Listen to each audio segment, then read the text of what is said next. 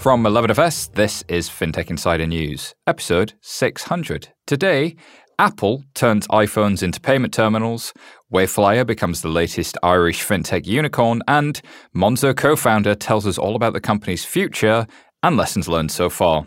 All this and much more on today's show.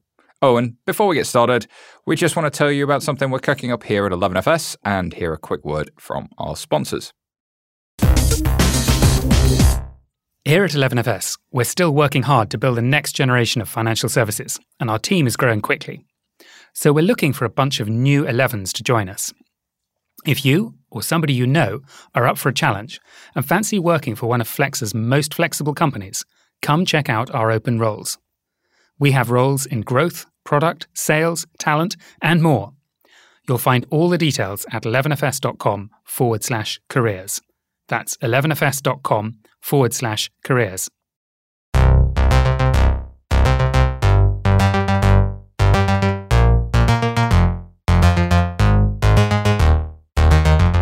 Welcome to episode 600 of FinTech Insider. My goodness, I feel old. Um, but luckily, I'm joined by an incredible colleague on this special anniversary edition of FinTech Insider News, Benjamin Ensor, Director of Research at 11FS. How do you feel today? Episode 600.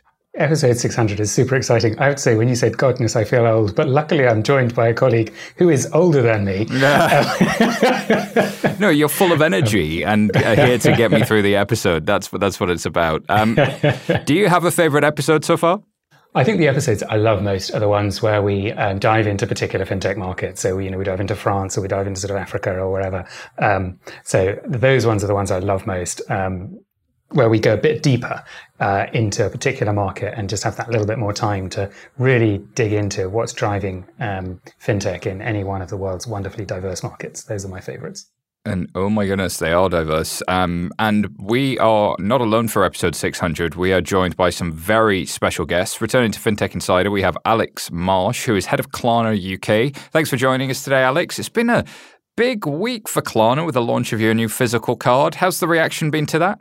Yeah, it's been incredibly positive, actually, Simon. So um, I think I, I, was last with you in July 2020. I just think how much has changed in that time. And actually, interestingly, one area that's changed significantly has been both uh, awareness, but also utilization of buy now, pay later products. And I think the card for us is the the next natural step to bring those payment methods, which are so popular online, to really bring them into the uh, into physical retail, as hopefully the high streets start to recover more post pandemic.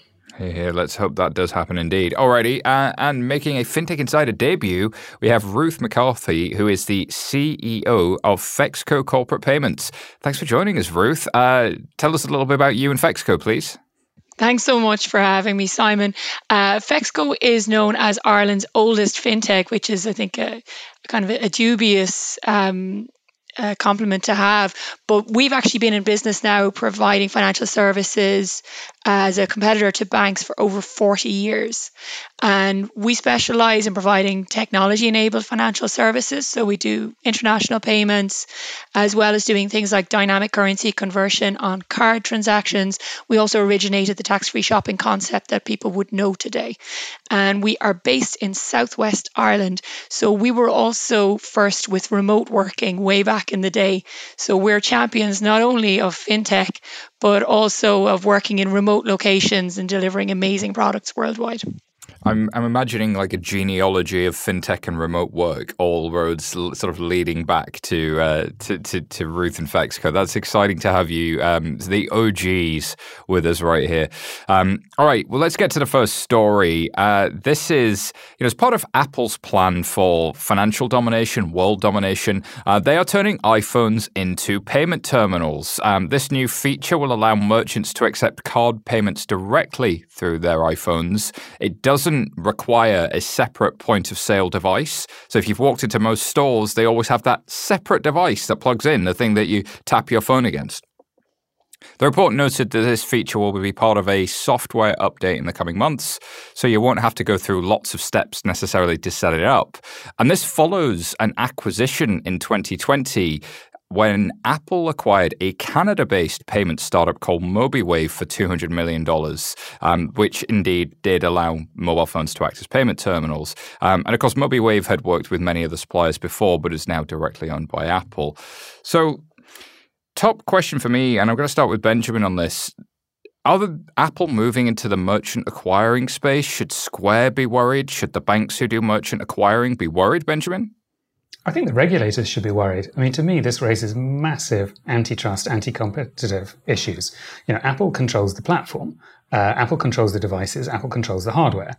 Um, is Apple going to give other point of sale providers similar access, equal access to the hardware and the software capabilities? Because if not, this is anti-competitive. Um, so to me, the people who should be most worried about this are actually the regulators because you know, I've got nothing against Apple, but you know, Apple has a little bit of form here, you know, with NFC and making it harder for other companies to enable mobile payments. And you know, Apple Pay significantly advantaged Apple compared with other other firms. So to me, this is this is an antitrust question.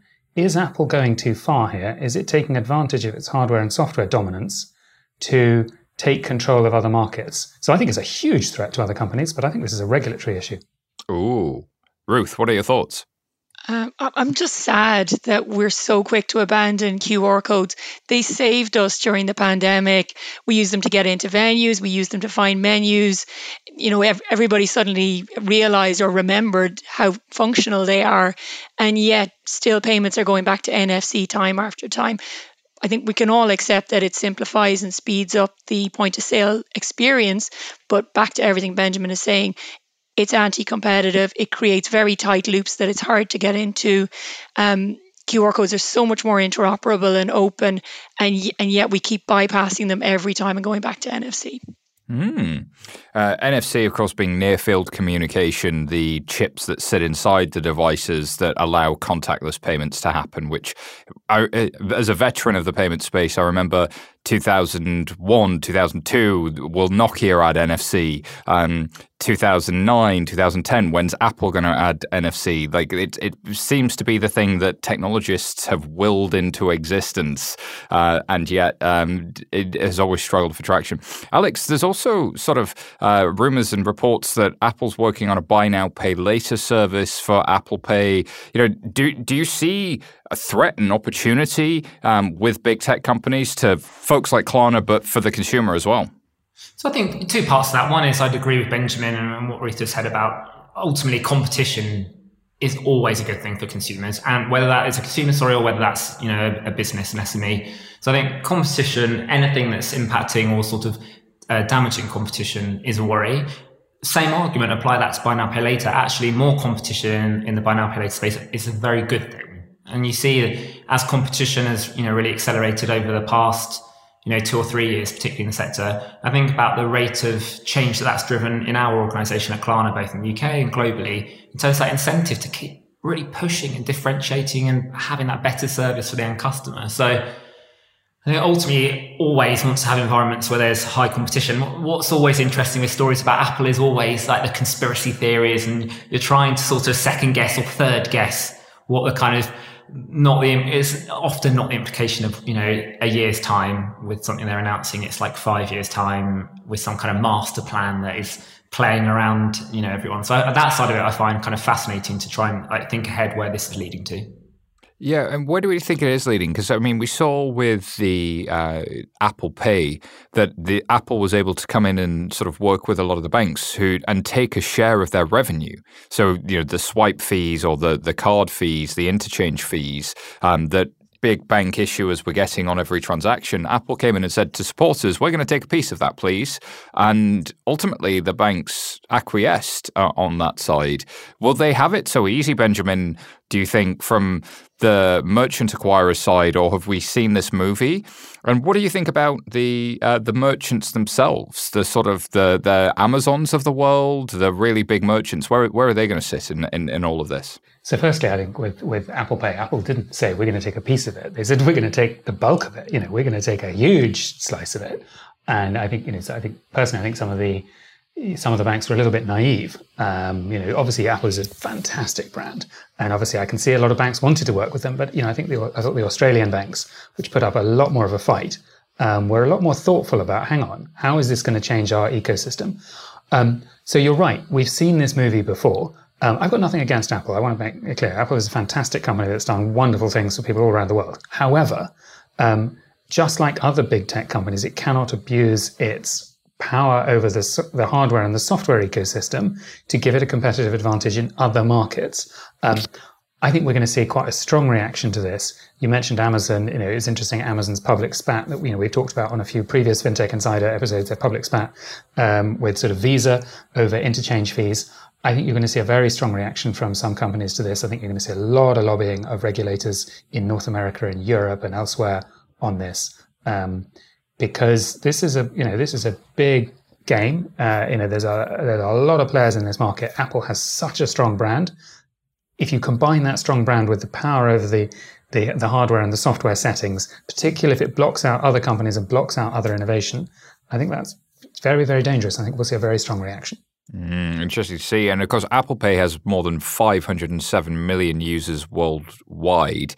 Um, Alex, can they be a financial super app? Can they can they be that all in one stop shop for finance? It's like everybody wants to be the fintech super app now, right? So yeah, I've got I'm kind of getting obsessed with super apps, and I think part of that is when I look at my own phone. I mean, I'm like a I'm I'm a bit like OCD with my phone in terms of like I love a, bit, a few folders. I can't handle like people's like madhouse of their brain presented in uh, the visual of their their phone. Um, so I'm always like foldering. But then I've got to stage where if I go to like my finances app, I'm not giving away too much, but like you go in and it's like on pages and pages of apps I'm using for like every aspect of my life, from the sort of obviously current account through to mortgages, through to uh, insurance, pensions. Uh, card to use abroad, buy now, pay later, um, my kids' pocket money. It's a nightmare. It is literally, and you've got balances sitting in all these places. You're, it's administrative. And I think consumers are taking a lot of the burden of the fact that, you know, historically, for example, our core bank, you know, you know, our current account provider hasn't provided the greatest services. So we have built these ecosystems ourselves through all these different apps and people are like disrupting. And then what you're seeing now in those kind of satellite ecosystems that the Monzos, Revoluts, Klarnas, etc., PayPal's are all starting to expand their satellites and actually trying to encroach on that kind of core bank at the center. Um, and I think I'm hoping that we're getting to that tipping point where, you know, an Apple would be another example of that, where they'd sit in that ecosystem, Apple Pay, etc., where it will get to that tipping point where they're eating far enough into the, the, core of you know our personal finances that actually people will shift from the current account to. And you know we're using them on so the starlings around the edges but actually to get to mass shift in the center. Again i think it's a good good thing. Competition better service for customers ultimately better outcomes. It's just that trade-off innovation and competition i suppose what we're talking about is with this you know uh, terminals pieces. Ultimately, those point of sale terminals are so crappy and outdated. Like the concepts of them seem so bizarre. Now, what is the right solution to replace them? This is one solution, QR codes we've talked about. But I suppose, you know, you want to make sure that in innovating, moving away from some of those, you know, feeling very outdated uh, approaches, that it still does allow competition so that, you know, there can be good value for customers at the end. There's an interesting history here that um, a lot of the innovation around that became Apple Pay really comes along when the card schemes, Visa and MasterCard and Amex, allowed card tokenization. In other words, you take the card and now the, a token, a cryptographic encryption sort of tokeny thing that I don't fully understand but have read and long since forgotten and haven't slept enough to really be able to describe adequately, means that that card now lives in your phone. That's sort of it, and I butchered it. And sorry if you love payments for how I butchered it. But what's happened here is a few years ago, uh, the schemes started working on payment acceptance cloud. So this becomes another innovation that actually comes from the payment schemes themselves that the technology companies have been early to adopt and then have been able to drive a tipping point in consumer behavior. So I do think there's something interesting about who are the companies that can drive change in consumer behavior? And Apple is always in a place where you get to do that, but also a change in merchant behavior. And that's as hard, if not harder, as, as I'm sure you all know, Alex, that um, sort of understanding those problems and dealing with them is, is, is really, really key. Um, I want to uh, just kind of get Ruth's closing thoughts on this before we before we move on. How how are you thinking this is going to play out? Um, sort of, uh, I don't know if it was Alex or Benjamin that uh, mentioned this might take a few more years than people mention, uh, sort of initially suspect. It might not be around the corner. But what happens next here? Yeah, I, I remember when Apple Pay first came out, uh, they were very clear about the concept that Apple was going to control the entire payment transaction. And then when that didn't take off, they had to embrace cards, or at least that's my memory of how that went. Um, and that's some years ago. And it's taken them all of this time to get to the point where there is wide acceptance in use of Apple Pay. And now they're trying to cover the other side uh, of the transaction. Um, how much will it take the same amount of time for them to cover the the intermediate parts. So, is there any chance that they will actually disrupt card schemes, or would they even care to disrupt card schemes? Um, I'm not certain about that. I think it's been a very tough learning experience for Apple. Uh, there were a lot of assumptions that if they had control of the the customer experience, then they would control the payments, and that that hasn't actually panned out in the way that that they'd hoped. It takes a very very long time to cover all of the functions and activities within the kind of payment ecosystem from the point of sale right through to settlement. And at their current rate of progress, I'm thinking what another five years maybe before they can pose anything that's end to end. And even then, it's going to be in certain markets where they've put in a huge effort. So, very excited for Apple. Still very sad that we haven't tried harder with QR codes.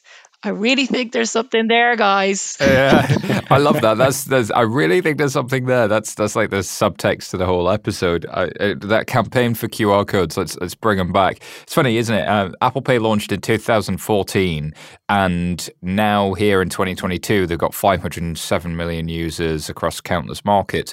It, it's almost somebody once said to me when I started working in payments many many moons ago. Um, the payments industry moves in seven year increments, and you can sort of see that if you the industry itself, but startups don't, and the innovation around that could be interesting. Sorry, Benjamin, you wanted to jump in before we close out. You said bring them back about QR codes, right? You, you've been to Asia, right? Yeah. I mean, you know, I mean, QR codes are, are widespread. It's it's mm-hmm. Europe that isn't using QR codes. Europe and the US. So much for payments. Um, yeah, yeah, exactly. And sometimes exactly. we think that's the whole world. Yeah. Uh, indeed, indeed. All right, uh, next story. Um, Wayflyer has become the latest Irish tech unicorn after a $150 million raise. Uh, the sixth homegrown Irish tech unicorn, um, and also the fastest to achieve that accolade. So take that, Collison Brothers.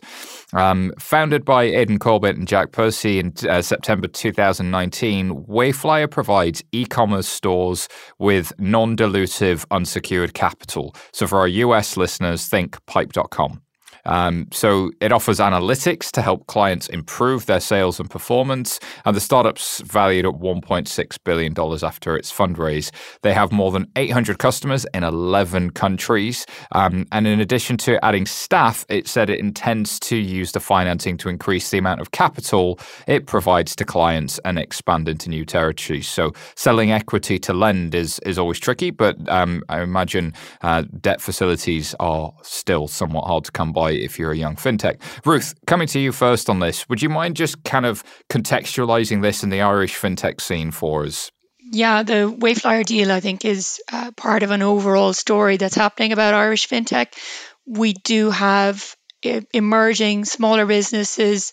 Um, they tend to be quite specialist, bringing a lot of engineering um, to particular problems within the fintech scene, and they're getting a lot of attention in recent years. So, um, Wayflyer is an example. We also have businesses coming in uh, from insurtech and RegTech. They tend to be taking very discrete problems, uh, very strong engineering approach, uh, and then um, I suppose offering value in terms of their problem solving that's drawing this attract uh, that's attracting this attention and resulting in this investment. So this isn't happening kind of out of nowhere. If you look at the history of Irish um, financial services, particularly payments. We had businesses like Realex um, emerging back in the day, enabling online payments, uh, OmniPay, which is now part of Fiserv, um, doing payments processing. So there's a really strong um, ecosystem and a lot of strong payments engineering experience in Ireland, and now it's being applied in these new ways. So um, it's great news. I think it's it's fitting well with the overall context in Ireland. It's a sign of what's due to happen soon. Something I think is really interesting about Wayflyer is that connection to Atlanta. And that's um, not unique. You have quite a few um, people involved in payments in Ireland who are very closely linked to the US payment scene, very connected to what's happening in Atlanta. And I think more and more payments uh, technology businesses in Ireland will develop those links so it's um it, it's good. It's a reflection of something we've been building towards, and I think it's a very positive sign for some good things that are going to come down the track from other fintechs in Ireland. Yeah, Atlanta has been a big, big hub for payments in the US for, for many, many years, and of course, so many of the big companies there, and uh, then uh, sort of the link to to uh, to Ireland as well. Uh, just before I move on as well, sort of how how do you see this uh, in the context of Brexit and the wider European sort of fintech uh, scene that is that is emerging? sort of Ireland, I always think of as being the, the the canonical country that punches above its weight. Um, but it's also, from a timing perspective, you know, fintech is spreading throughout the continent. What do you think some of Ireland's uh, advantages and, and pros to to what's uh, leading to this acceleration? Yeah, it's interesting. Post Brexit, we are the only native English speaking country in the European Union. So if you are based in the United States and you're thinking of getting that stepping stone into Europe, Ireland is a natural place to look. We would previously have been dismissed as being kind of a, a low tax jurisdiction, and obviously our corporation tax rate was something that um, you know we used as a selling point for foreign direct investment. But um, changes to corporation tax in the last year haven't had a significant impact in interest from US investors or people interested in starting businesses in Ireland. So I think there's a lot more to what we have to offer. Obviously, being English speaking, uh, being very business oriented, that helps. The talent, I think, is the other major thing. So the fact that we have this ecosystem, um, there are a lot of people building up relevant skills. We have Google and Facebook based here. So th- there's a lot of um, technology know how. There are a lot of people active on the scene. That's all leading, I think, to that enthusiasm for the Irish market. Um, Brexit, we'll see what it's going to mean for Ireland long term. It has led to a flurry of applications for businesses to authorize their European operations here. Um, it, it, remains to be seen how that's going to pan out. I think um, the last thing that the Irish authorities or Irish business people would want would be for Ireland to be a jurisdiction of convenience. You know, you want to be adding value and delivering something new that's um, delivering a better experience for customers ultimately. Yeah, you want to be a lot more than, and I mean this with respect to anybody listening in Delaware, but you know, Delaware being the home of the the C corp, um, and often not necessarily capturing the offices and the industry and the employment that sits around it. Um, whereas uh, sort of Ireland has the talent to be able to employ the people around those licenses, as you say. Alex, what are your thoughts as you as you look at this story? So yeah, a few parts. One would be I mean, phenomenal growth in terms of, you know, if they, from what I've been reading, sort of went live in April 2020 to then get to the point where, you know, 800 clients using them across 11 countries. So what does that show? A lot. It shows, I think, so much scope to still disrupt in the, the like business lending, like SME lending. You know, I think it's lagged way behind what you've seen in consumer lending. So, you know, I think what's happened here is, you know, a business that is providing those services plus the value add of like the insights and analytics around it, which leaves many of their traditional, not necessarily purely Irish, but, you know, international lenders like way behind. So I think that's one theme it shows. One it clearly shows is the kind of excitement behind fintech capital that's available and, you know, is driving, you know, very strong valuations, which I think is evident. And then I would echo, you know, Ruth's sentiment around, you know, shows the strength of, um, like the technology capability and talent in, in Ireland, which is absolutely evident, has been, you know, for many years and attracted some fantastic companies to HQ, you know, European HQs. And that becomes a bit like we've seen in Sweden with Klarna, like that becomes self-fulfilling because ultimately, you know, you've got very strong universities, strong education in, you know, in Ireland, really concentrated around Dublin. But then when you're also, um, not just retaining local talent, but becoming this magnet for talent from around the world, then you know it really starts to grow. More and more people attracted to you know engineering STEM subjects at university, and it keeps flowing through. So yeah, it's exciting. And if you get companies hitting successful exit or even getting close to big raises and, and the employees and the staff are able to get secondary, they get enough runway so that they can go found their own thing. You see the the spin outs of, you know, big successful companies spins out lots of smaller ones and that from that an ecosystem grows. I, I don't know how many ex Monzo startups I bump into on, on a weekly basis, but there are so many ideas that were born in Monzo that are now a whole company and, and that is sort of what creates your your ecosystem to some degree.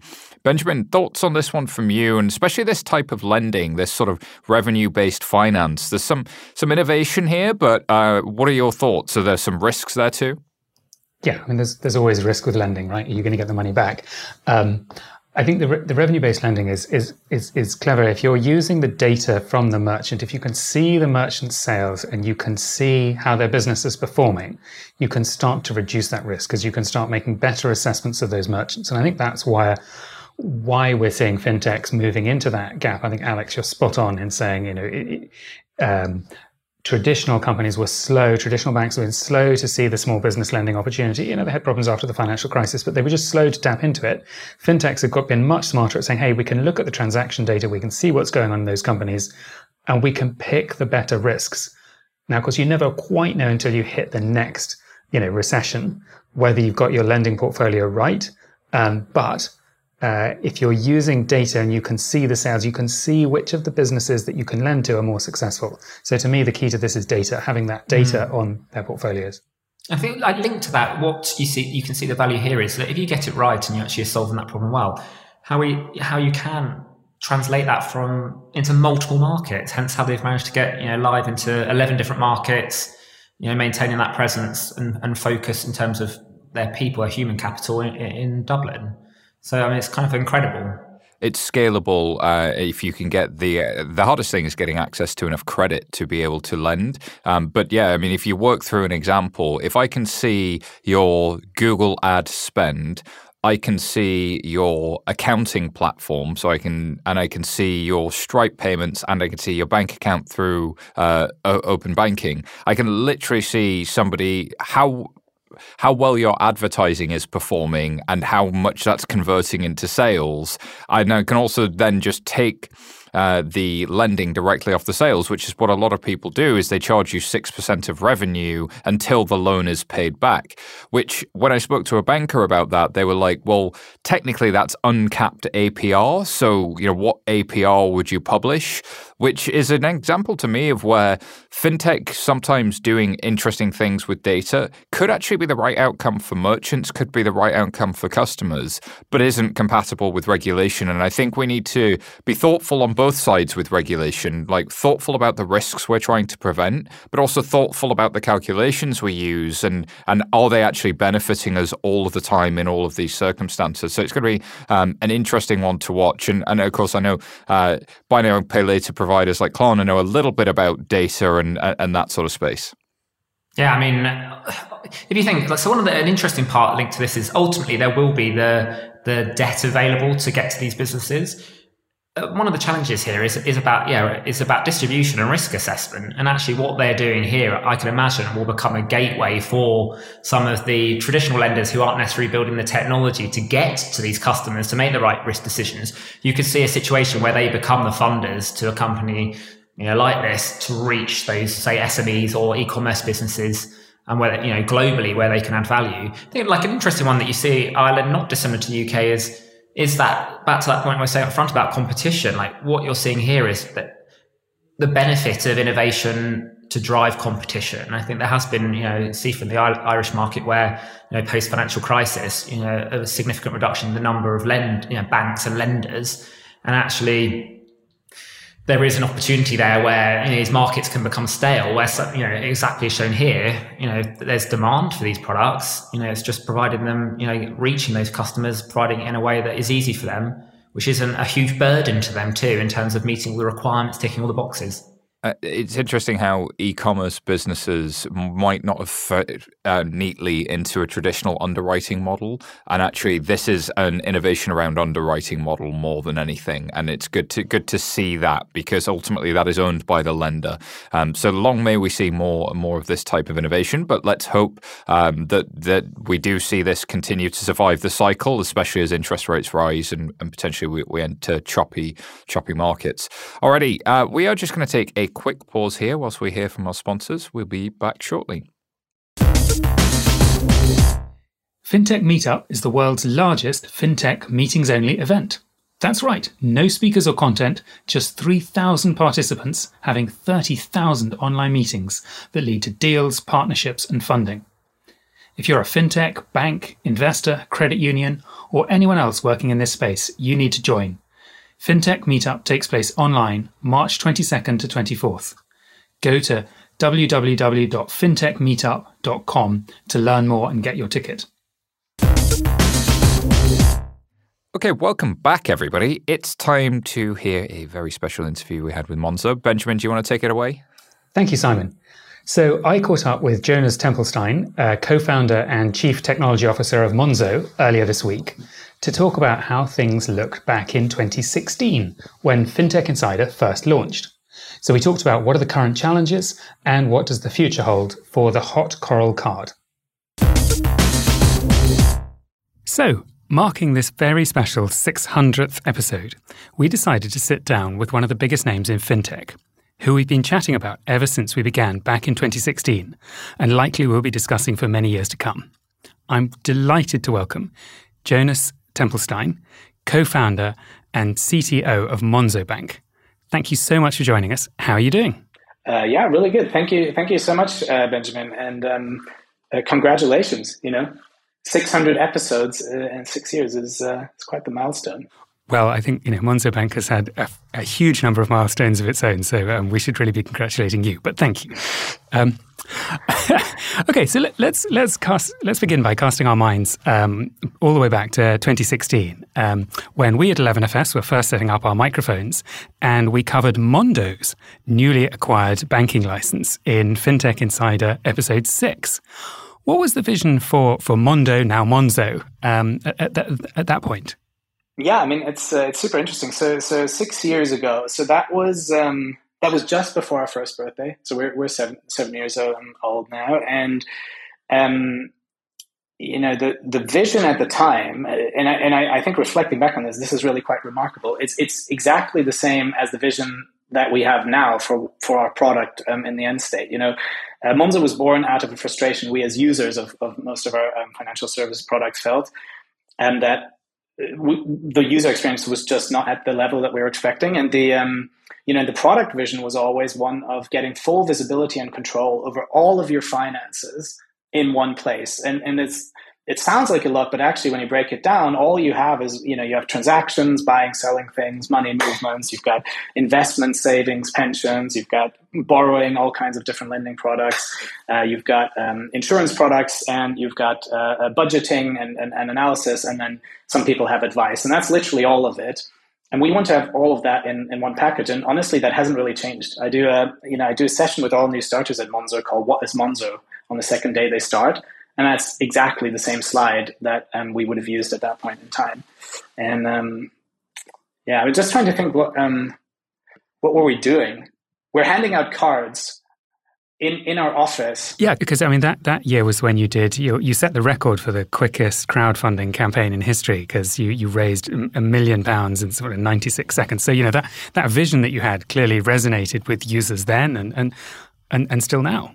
Yeah, and I think the interesting thing is actually though that um, at exactly this moment in time, six years ago, probably we weren't even really planning to do the crowdfunding. I think there's um, th- there's something about the early stages of a startup where you just have these these emergent things that that go well that weren't necessarily in the original plan, and so this entire idea that we have um, a, a community that is a key part of our identity and our story to a certain extent, we always knew that we wanted to be community focused, but that actual group of people that became the community and then became the online community on our forum and and um, you know pushed the crowdfunding and so on, that was actually um, the, the, result of us having to invite people into our office to give them cards. Because we um, we we only had six or seven engineers at the time, and so we didn't have the ability to to build the experience that you now have where you take a video of yourself and do you, you do all the know your customer checks in the app. So we didn't have the ability to build that soon enough. And so we said well if we want to grow our customers and we just invite them to our office and check their id like you would in a bank branch. And to scale that up to the maximum we had twice a week about 100 people you know, from our, from the internet, from our waiting list of some press that we had earlier the previous year. And we just invited them, and Tom and myself would just give them some sort of pitch of, of this vision and say, hey, you want to try our product and give them some beers and food. And that became the community. I think we did this to about two or three, 3,000 um, people. And then that sort of spiraled into, okay, let's do crowdfunding, let's make the community bigger and so on and so forth. Wow, I love it. I love that. Just that startup. We'll just figure out a way. We'll get it done. We'll find a way of, of, of doing it. What what else have you kept from from the early days? So you you know you talked about that. You know the vision has been the same. You've had that community from from the outset. What else have you kind of kept hold of from from the very beginning? What's been the sort of really important? I don't know, sort of principles.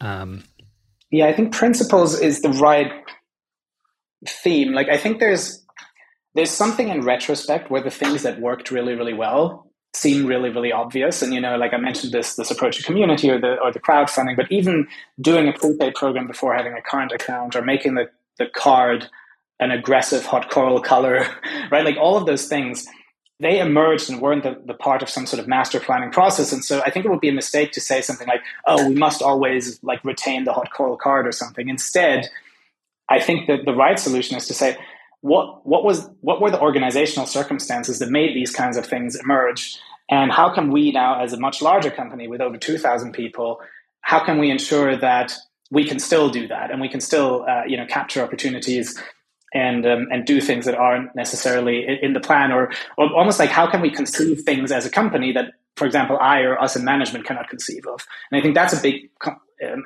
issue. And and, and uh, so that's what I what we try to capture in terms of ways of working. And like an example of that is something we still have is called Monzo Time, where where people can work um, uh, from time to time on things that they are passionate about on the product. And our gambling block, for example, and, and, and a few other features are really popular. They came out of that.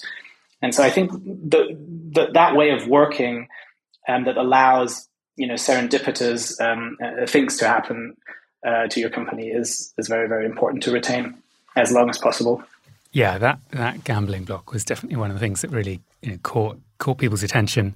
Um, as are those hot coral cards. I, I, I, get a tiny bit of credibility from younger people because I actually have a hot coral card, and it's funny how younger shop assistants know exactly what it is, and older ones not so much.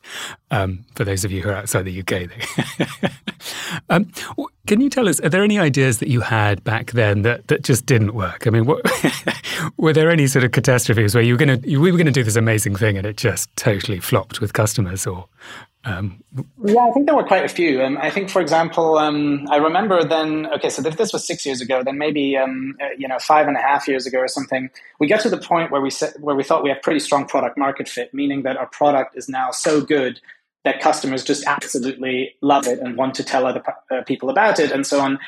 And and then we just wanted to grow, and um, uh, we didn't really want to spend much marketing uh, because we were a small startup and, and, didn't have all that much money and so on. And so um, we had spent a whole quarter uh, on something we called Monzo with Friends, and, and our entire product engineering team um, focused on building features that um, uh, that grow the customer base and, and, increase network effects. And the one we chose, you know, we had a big workshop and we said, like, let's stack rank all of our ideas and work on the one that seems the most likely to succeed. And the one we chose was Monzo Me, which we still have. It's a really good feature. It's where you can send somebody a, a link and then they can pay you using their existing debit card or, or through other channels. Um, and then at the end of that experience for the payer, the assumption was that they would have had such a positive experience that um, that they would just want a Monzo account as well. And so at the end of that experience, it was sort of like a thing that said, "Hey, why don't you um, why don't you get a Monzo account?" And that was um, something that was fairly complex to build because it obviously involved charging other people's um, credit and debit cards, and so that required vendor relationships and and and. But we got it done at the end of the three months. It was really smooth experience. It was much better than for some competing uh, things. You know, like PayPal had one at the time that was very similar, but this was so smooth.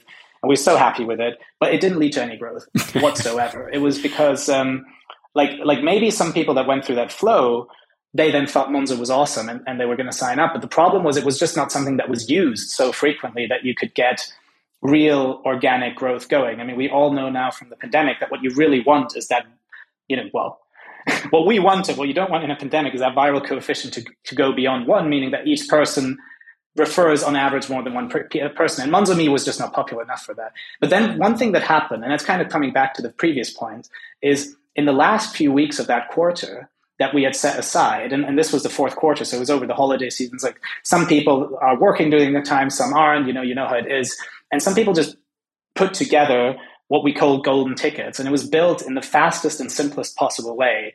And it was something we had discarded because we thought it was just like such a silly dead simple implementation. All it was that after somebody signs up, they get somewhere interspersed with their transactions, they get a golden ticket in their feed, and you tap on it and you can send it to people, and they get to skip the waiting list that we had at the time, which was kind of like semi semi fake anyway, you know, sort of artificial scarcity thing. And that feature alone, that wasn't the one we had picked, then led to literally five percent week over week growth for nine months straight, and took us on this trajectory that ultimately led us here. Um, so, so it's yeah, it, was it was very rarely the thing that we were most convinced was going to be the game changer that that ended up being it. So the really simple thing was hugely successful, and the thing that took all the engineers months to build didn't work. That's so frustrating. Okay, so let's move on to sort of some of the sort of current challenges and, and, and opportunities. And if we if we just think about sort of fin, fintech more widely, um, you know, maybe fintech in the UK or fintech more globally, what do you see as some of the as, as the sort of biggest challenges now, um, either for Monzo or, or, just sort of for the sector more widely. Um, are there any things that trouble you? Mm, I mean, I think there's one thing that um, you know that has changed over the last six years is the um, the the the mainstream awareness of, of, of blockchain and crypto to, uh, um, has uh, increased significantly, and so there's a big question of how does that fit in with the kinds of products we're building and how does that fit in with a with a um, traditional financial service industry. So I think that's an interesting one. I would say though, like in general, you know, if, if somebody was was looking to to to build fintech products, it's I, I don't think it really changes so much year on year what you need to do. It's just you need to make something people want. You need to build something that some population of people really, really, really like, and then you have to find more people like that. And I think there's still loads and loads of opportunities to do that. I think compared to other markets outside of finance, I, I still think um, that uh, you know, as Marc Andreessen would have said, like software has not yet eaten the world, um, and there's still there's still a lot of opportunity for that to happen. I was interested in you, I was interested that you touched on on crypto there because um, your your fellow co-founder Tom Blomfield um, I think said said the other day. He's, he said he felt you know Monzo had maybe missed out on on crypto and, and, and stock trading. Do you, do you agree with him on that? Do you think do you think that was a sort of a mistake or a miss for Monzo? Um, I think I think it's it's uh, it's pretty complex. I, I, honestly don't know. Like one of the things that, that um, I find most surprising about um, about that crypto phenomenon is that it sort of neatly divides or seems to divide the world into two groups of people that are 100% certain of diametrically opposed things, right? Like with one group believing 100% certainly that is going to transform every aspect, every fabric of our society in, you know, immeasurable positive ways. And, and then another group saying it's like, it's like a total, it's a total Ponzi scheme and a scam. And I think in reality, it's, it's the way I think of it is there is a, a set of new technologies that are in their in their infancy that can be um, potentially very very interesting, but there's also a lot of potential for abuse. And um, whether or not we should have been faster on it, I think is really hard to say because I think there there was certainly a um, a very large revenue opportunity missed, but I think you would also have to look at the uh, you know the customer outcomes um, of the companies that have jumped on the bandwagon um, a few years ago and whether they have all benefited in the end. Uh, yeah, so so it, it's unclear. But the one thing I will say is that um, you know if or, or, whatever direction the, the journey of crypto takes um, in the future, I think there is a good chance that it will fit in somewhere alongside other other financial services. And if we're talking about building a, uh, a financial control center that gives you visibility and control over all of your finances, then absolutely, um, crypto would have to have a, a place in that. Yeah, so that's what I was thinking. I, I guess you know there's an, an inevitability to comparisons between Monzo and sort of Starling and Revolut. You know, so if one of those two does something and you don't do something, you know, it's inevitably going to create some sort of comparisons, and you can sort of look and see hmm, how did that how did that go for you know your your sort of near competitors. Um, Tom Blomfield was obviously, you know, a, a, a, big influence over over the first, you know, five years of Monzo. You've been without him for about a year. Obviously, you know, co-founders move on. You know, our own Jason Bates moved on very quickly. Um, have you have you missed Tom? Has it has it sort of changed things not having his his voice there? Yeah, I think it's a very interesting question. I think um, you know, like 2020, uh, you know, for, for, me personally, and for Monzo as a company, and, and, I'm sure for many people listening to this as well, has been a, a, a, pretty challenging year with lots and lots of different changes. And so it's, it's pretty difficult in my mind, I guess, to separate you know separate one from um, uh, one from the other. Um, also, my uh, my daughter was born. I think uh, I think Tom told me one day after one day after she was born that he was leaving, and then we had uh, you know a lot of a lot of new executives uh, uh, joining, and very we're trying very very quickly to to ship those new products, with, which we then have shipped um, quite successfully um, in a short period of time, and uh, you know, j- just as a company doing all of that whilst working out how to work remotely for the first time. Um, yeah, I think it, it, it, it, was definitely a very um, a period of change. And to be totally honest, uh, on account of the the sleep deprivation for my daughter, it's also kind of all all bleeding into each other. It was a um, it was it was quite a stressful time, frankly. But it was um, you know at the end, I think it was one of those times where you come out of it uh, just like objectively much much much um, uh, stronger as as a business and, and perhaps um, individually than he went in I think um, any other uh, young parents of young children listening to the podcast can certainly empathize with the sleep deprivation. It's really hard working through that. Any any other lessons from from the pandemic for, for Monzo? I mean, you talked about you know how you've come through as a sort of stronger organization from a whole series of changes. Um, anything else from the pandemic? I mean, you talked a bit about you know people working remotely and so on. Any other lessons for, for you as a business from from the pandemic?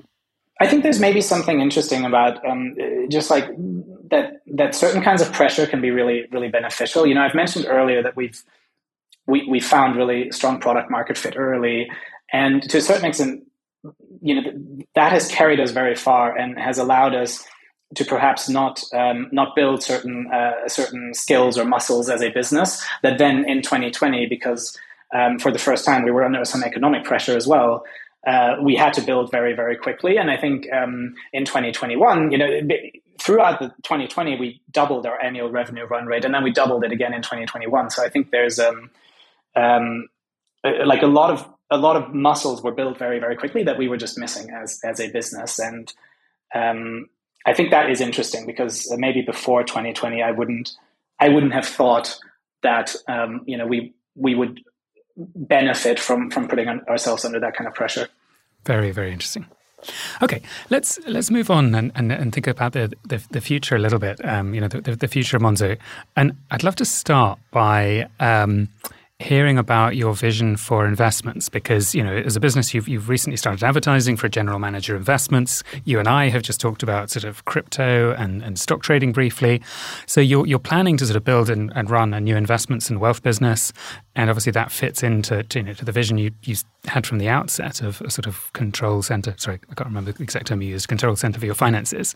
Um, can you tell us a little bit more about your your intentions there yeah, I mean, it, it, it was always the um, it was always sort of the uh, one of the natural next steps to, to explore. You know, if you think back to what I said about okay, so you you've got kind of transactions, payments, movements of money, and then you know um, you've got borrowing, obviously, where I think we're a little bit ahead um, uh, compared to savings investments. But then a big part, you know, for for people that have um, uh, some uh, some money to manage or that they want to put to work. Um, which is which is also, by the way, a meaning of our of our uh, mission to make money work for everyone. Like you know, one of the one of the underlying meanings is that you, you put your money to work. And uh, so far in the app, we've we've only really had the um, uh, the cash savings pots, but there's a lot of other products um, depending on on people's risk appetite and their preferences and so on that we know our customers are investing in, and where you would benefit massively uh, if you had it all in in one place. And so. Um, I'm really, really happy that that um, after the last couple of years, we're we're now in a position where we can just tackle these these things that we knew for a long time we wanted to put in the product, and um, I'm quite excited. Um, you know, without going too much into too much detail, but I think we'll we'll um, find a way to to do it in a very Monzo way um, to help our customers just uh, improve improve their financial wealth and make their money work for them. I of course want to ask you all the detail, and I appreciate you may not be able to share it. Um, but you know, you, you've you partnered with OakNorth um, and, and others on some of the cash savings products. Um, obviously, Starling Bank has you know worked with a number of partners and in a sort of more of a marketplace. Do you think your investments approach is likely to involve other companies as well, rather than you setting up your own sort of investment management subsidiary, or is that even that sensitive? I mean, look, I, like I, I think um, you know, without going into too much detail on that, but I do think philosophically, I think it is relatively important that you, um, some level, give give customers access to the competition that is offered in the marketplace, because otherwise, it's just impossible to in, align incentives with the customer, right? Like, if you want to avoid the fate of other banks. You want to make it so that you benefit if the customer benefits. But if you're ever in a position where you feel like you, you have to kind of like withhold the fact that there's a much better deal over mm-hmm. there from your customers, I think you're already on the back foot. And so, so just in, in, you know, in anything we build, we don't want to be in that position really. Um, uh, and, and I think, yeah, anyway, like, uh, I think that is a very important philosophical thing where where compared to uh, high street banks and, and, and, legacy organizations, it's very important to me that we can, uh, over time, build a business where we benefit if our customers benefit, not we benefit if our customers don't know that they can leave us, or some, you know, something of that nature. Yeah, yeah. I absolutely love that. I always think one of the dirty secrets of the retail financial services industry is that a lot of the money is made from customers not quite knowing what they're doing and, and, and certain firms you know taking advantage of that. So I, I love hearing how you describe it. All right. What about the, the sort of next generation of fintech users? You've obviously got a big base of existing fans and customers and a community and so on. How do you appeal to the sort of group beyond that? People are maybe not so interested in fintech. Um, how do you get some of the people who are still stuck at established banks? How do you breakthrough? And I get that you're the CTO, not the head of marketing, so maybe an unfair question. But um, oh, interesting. So, so do you mean like uh, like next generation, as in as in uh, younger people, or next I, generation as the people that haven't got Monzo yet? The next generation of Monzo users. So that could be older people who haven't got Monzo, or younger people who, who are only just coming into bank accounts now. Yeah, so I think I think there's then there's two two different prongs to the answer. I think you know like one one thing is um, 16, 17 year olds are our fastest growing demographic, and I, I think um, you know, I think at the moment, at the at the people for the people uh, that are opening their first bank accounts, I think we're doing fairly well. But equally, something we're very very awake to is that you know almost by definition, things that are trendy and on vogue one moment will become not trendy and not on vogue uh, the next moment, and and so that is something we we need to uh, stay uh, stay on top of. But at the moment, I would say we are. Uh, we're doing pretty well on, on that end of the market. I think for um, um, for for um, older users. So the average age of our um, customers is is uh, something like 32, and obviously changes uh, slightly over time. Um, and I think um, I think it, is in our interest to um, increase that and make it the average age of the population because we do have an ambition to make money work for actually everyone. And I think there, what it comes down to is just uh, broadening out the product offering and making it so that more of the financial needs of um, of different um, different uh, demographics. You know, um, with with just a larger number of financial services in their lives um, are served through the Monzo app. So it's sort of yeah, which which obviously wouldn't really be as relevant to to you know your your uh, 17, 18 year olds. All right, love it. Okay, last quick question for you. Um, what about the the US? Um, you know, Monzo had plans uh, to sort of do a soft launch in the states and so on, and then and then you kind of withdrew your application for a US banking license. Obviously, we've seen other European digital banks like N26 um, sort of getting a little bit burned and, and struggling in the states. Um, what's your current thinking about Monzo US? Yeah, so I think I think the most important it almost comes back to the question of you know what's what's the challenge in fintech in, in 2022. It's like what's the perpetual challenge for anybody making any kind of product or service? It's you have to make something that people actually want and that solves a problem for them. And I think um, you know w- one thing I've realized that you know, Monzo is the biggest company I've ever worked for, and I never really realized that so crisply. Is that if you're a larger company um, try, trying to enter some new market or do some new product or, or something like that, um, I think there there is a there's just a risk that you don't go through the same steps that a startup would go through to find product market fit, and you might say to yourself something like, um, "Oh, okay, so um, well, let's make a plan. In six months' time, we want to have this many users. In twelve months' time, you want to have this many users, and in two years' time, we want to have this many users." And then you you kind of like make a product based on some ideas of of, um, of what it should be like, or maybe if it's international expansion, based on whatever the product is in your country of origin and um, you ship you ship that product and you know a few people use it but not for long. But because you've made these projections and that's just how you manage your affairs you just say okay let's just acquire the customers uh, you know and, and try and get to the number in the plan. And so you acquire your 100000 customers for $200 a pop or whatever whilst trying to fix the, the product in parallel. And i think that is basically the the path that um, that doesn't work and that, that creates a, a relatively large dead pool of, of, of, competition. And I think what you have to do instead is you have to say, okay, how can we how can we um, find product market fit in that market in the same way that we found product market fit here? You know, acknowledging that maybe the end stage vision is the same, but the um, the entry vector or how you start might not necessarily be the same, and the exact payment um, uh, you know, uh, uh methods, whether it's credit versus debit or like preferences of customers might not be the same. Um, and so that's that's uh, that's the approach that um, we're taking, and and I think um, it's it's looking pretty good at the minute. But it's um, yeah, I don't know if that makes sense what I'm trying to say there. It's a different approach. It makes total sense. And honestly, I think that is such great advice that, you know, that makes this whole podcast and, and probably the last 10 podcasts worth listening to because that, that's priceless advice. It's so easy to think you know what customers want.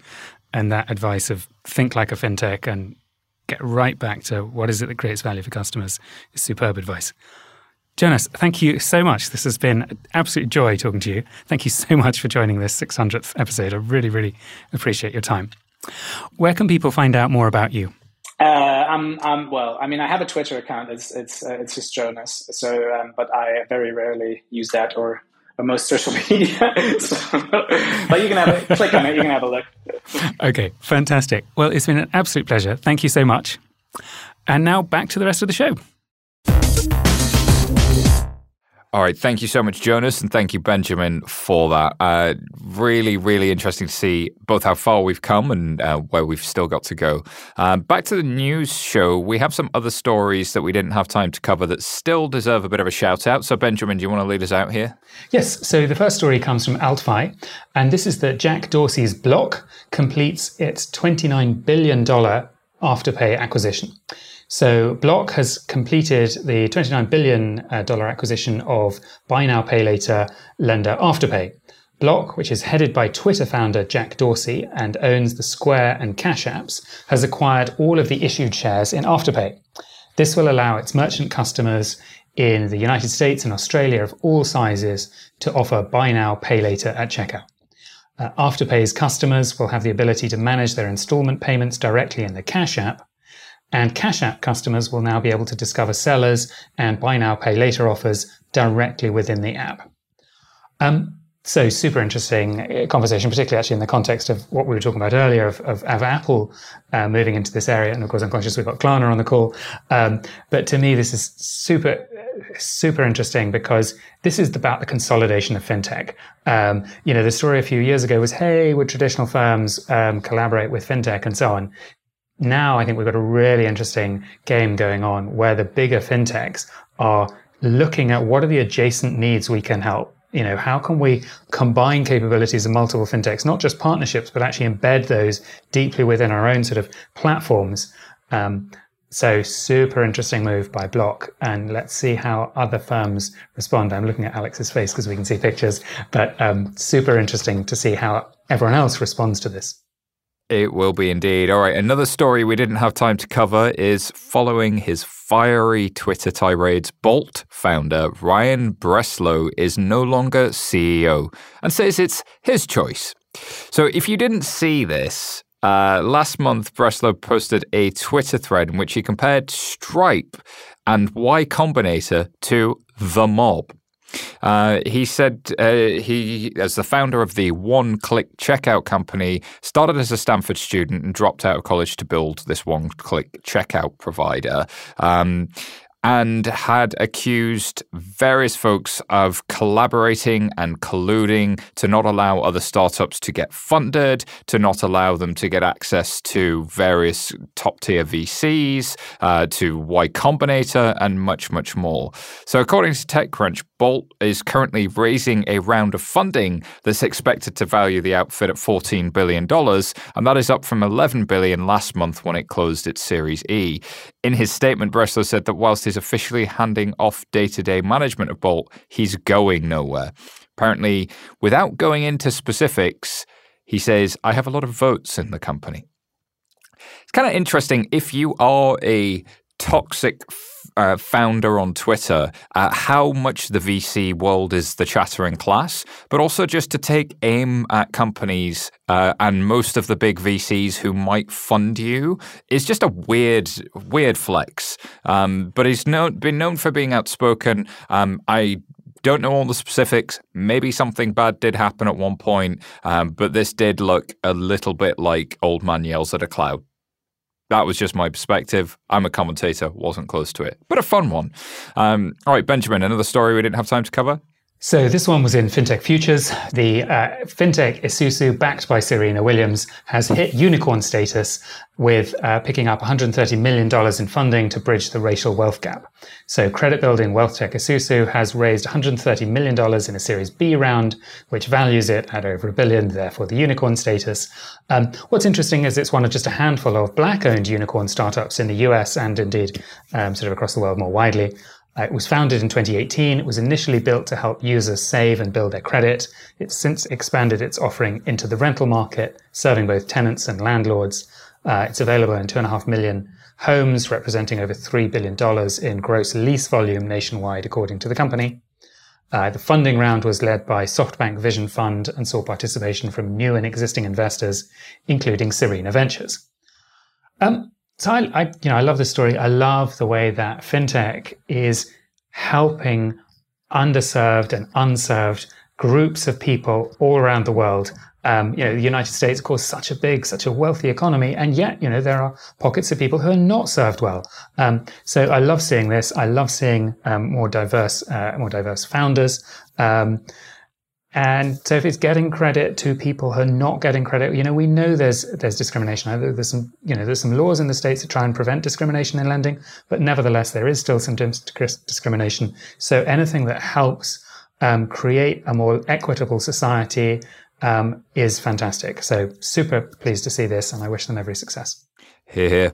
All right, let's bring everybody back for the final section. Uh, we are going to try and have a little bit of fun to round out the show. Um, so we're going to predict what might be the headlines on FinTech Insider episode 6000, which at our current rate of episodes, we hit in about 2076. So, you know, so set your watches, people. Um, don't, don't put anything in the oven. It could be uh, could could be just around the corner.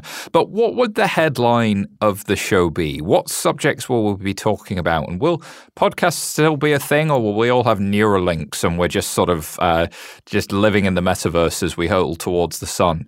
Um, so just to get us started, our social media community suggested a few titles. Uh, title number one was Will our new lizard overlords accept Bitcoin? Another potential episode title is Metaverse How All the Legacy Systems Started. I quite like there's some some good ones here. So, um, what do you think? Uh, any any episode title ideas that come to mind, Alex? So, so I'll be 96, which is quite haunting in 2076. Um, so, I think one of mine was, you know, I want separate. I want the headline to be that you know UK life expectancy is hit over 200 years. That way I'll still be around 50% of life expectancy.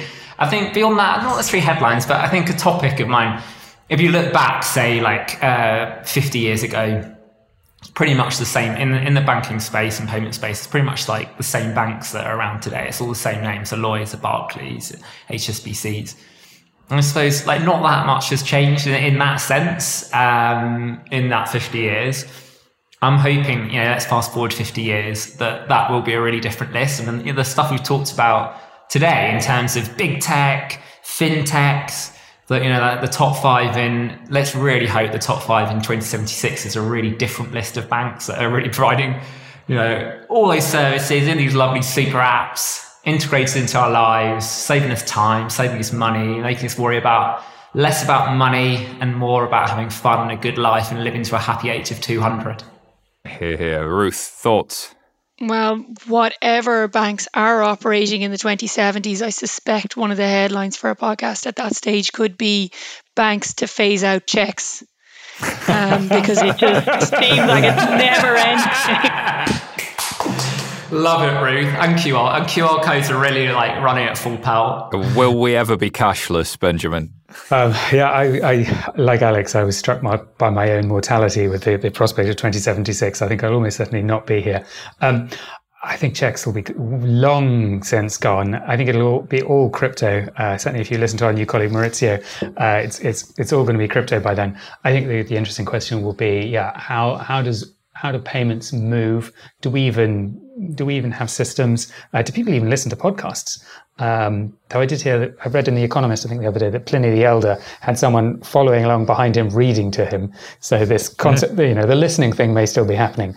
Um, but I think people will be consuming media in many different ways, some of which we can't imagine yet.